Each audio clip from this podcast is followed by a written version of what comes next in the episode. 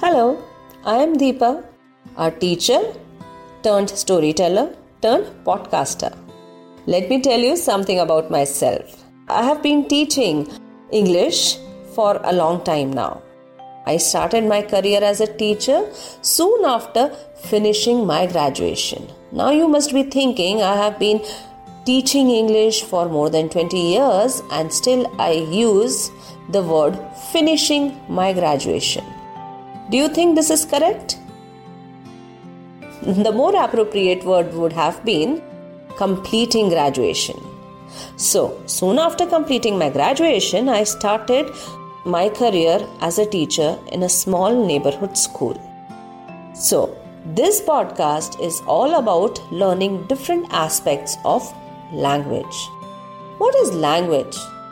Language is the medium of expression to interact with the other person.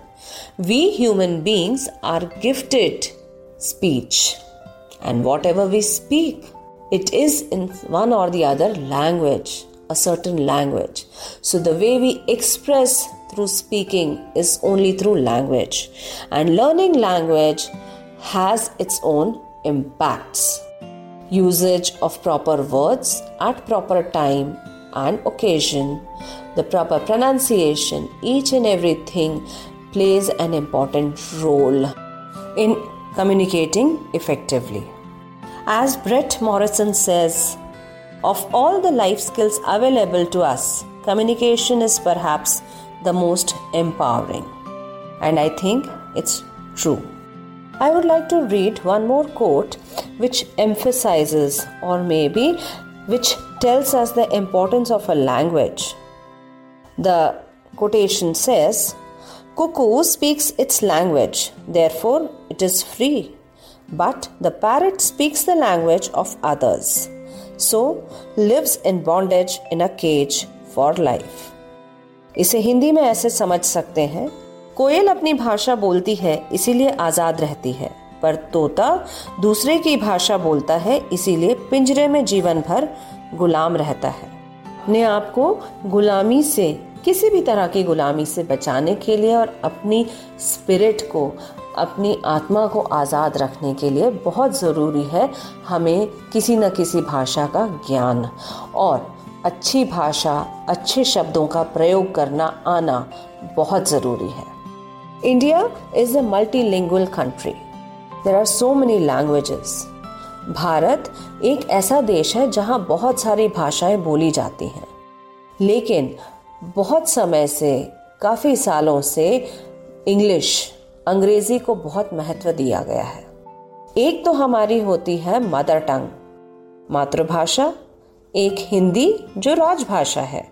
Hindi the national language of India and the one which is the communication language which connects us to the world is English English, जो हमें दुनिया से connect करती है। तो इस podcast में हम लैंग्वेज लर्निंग स्पेशली हिंदी और इंग्लिश के डिफरेंट एस्पेक्ट्स के बारे में सीखेंगे और जानेंगे। So let's begin with a simple poem आइए, आज के पॉडकास्ट की शुरुआत करते हैं एक छोटी सी प्यारी सी कविता के साथ, जो लिखी गई है हिंदी में और इसके कवि हैं द फ़ेमस गुलजार हाँ जी। गुलजार जी ने बच्चों के लिए बहुत सारी कविताएँ लिखी हैं, बड़ों के लिए भी लिखी हैं। वो मेरे फेवरेट पोएट हैं। लेकिन उनकी एक कविता जो बहुत सिंपल सरल भाषा में बच्चों के लिए लिखी गई है but at the same time this will give you an insight of saying the same things in English as well as in Hindi. इस पोएम को मैं हिंदी में पढ़ूँगी, जिसमें उन्होंने लिखा है, और इसी का ट्रांसलेशन इंग्लिश में किस तरह से हो सकता है। तो ये पोएम एक टूल की तरह यूज़ हो सकती है for knowing the different body parts in Hindi as well as in English इस कविता का नाम है, एक शरीर में कितने दो हैं? एक शरीर में कितने दो हैं? गिनकर देखो जितने वो हैं। How many twos are there in this body just count them देखने वाली आँखें दो हैं, उनके ऊपर भवें भी दो हैं। सूंघते हैं खुशबू को जिससे नाक एक है, नथुने दो हैं। There are two eyes which can see and above the eyes there are two eyebrows भवे। सूंघते हैं खुशबू को जिससे नाक एक है, नथुने दो हैं। The nose that we use to smell different things it has two nostrils नथुने। भाषाएँ हैं सैकड़ों, लेकिन बोलने वाले होंठ तो दो हैं।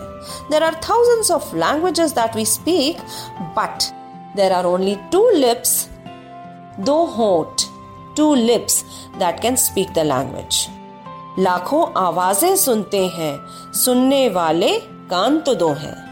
We can listen to thousands of sounds but these sounds can be heard with only two ears.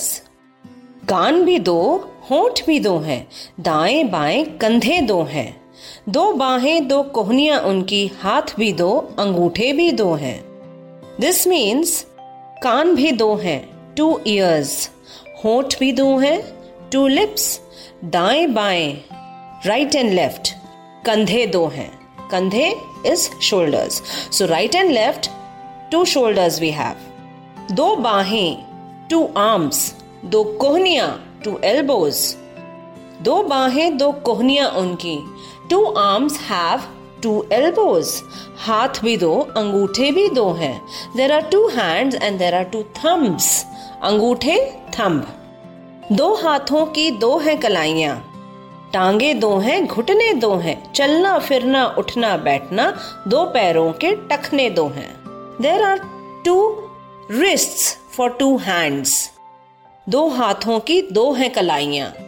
कलाइयाँ is wrist so there are two wrist for two hands टांगे दो हैं टू लेग्स घुटने दो हैं टू नीज घुटने नी चलना, फिरना, उठना, बैठना।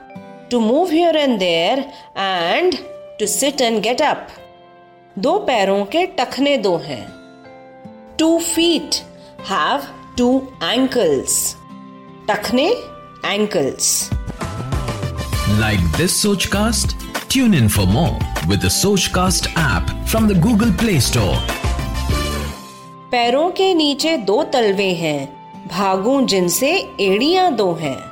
There are two soles under the foot with which we can run and it has got two heels एड़ियाँ heels पैरों के नीचे दो तलवे हैं भागू जिनसे एड़िया दो हैं।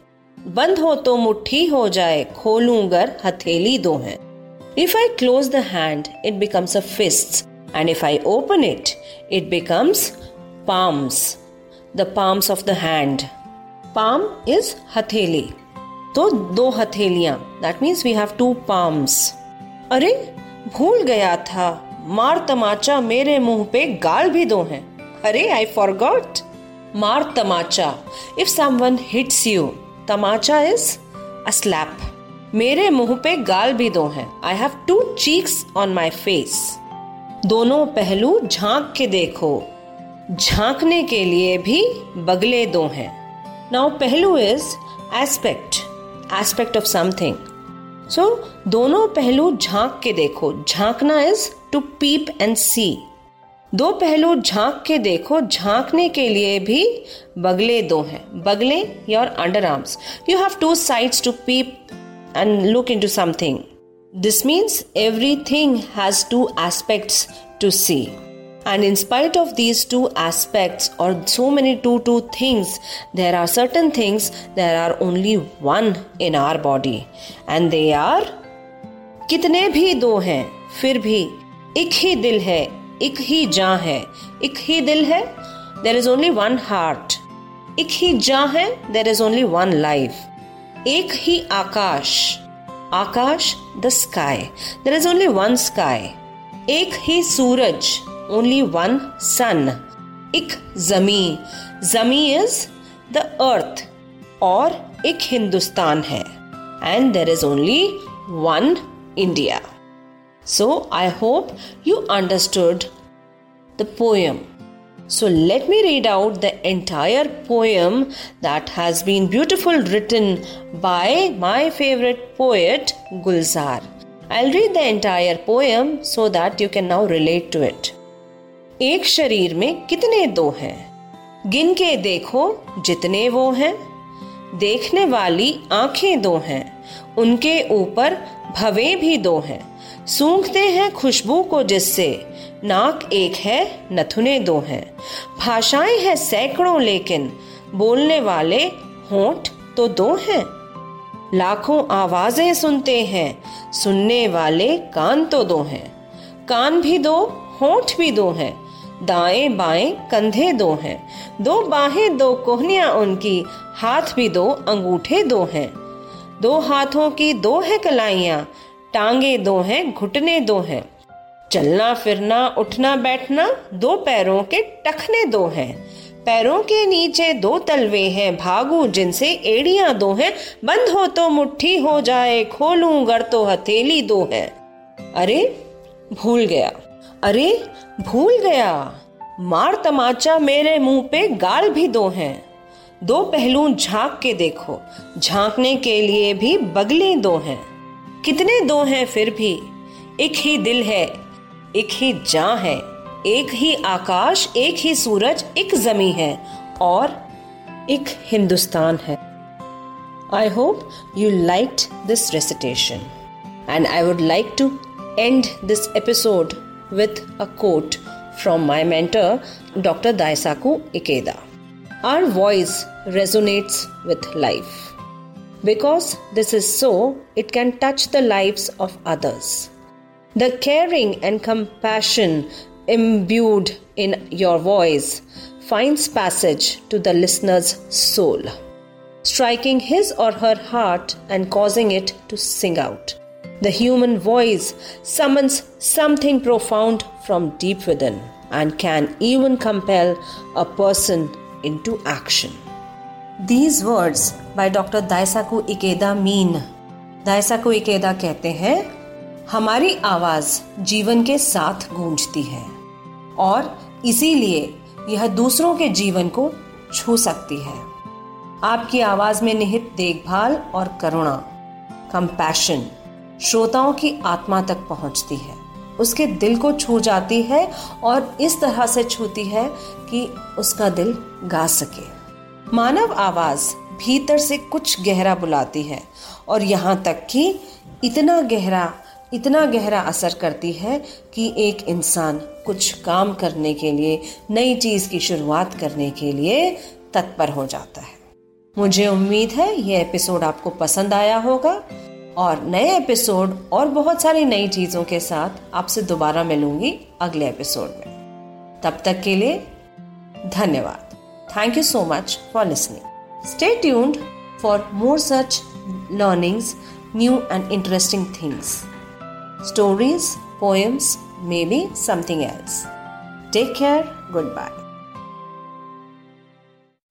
आशा करते हैं कि आपको ये सोच कास्ट बहुत पसंद आया। अगर कुछ कहना है इसके बारे में तो लिखकर बताइए हमें अपने फेसबुक और इंस्टाग्राम पेज पर सोच कास्ट ढूंढिए। अगर आपको अपनी सोच दुनिया को सुनानी हो तो सोच कास्ट करो।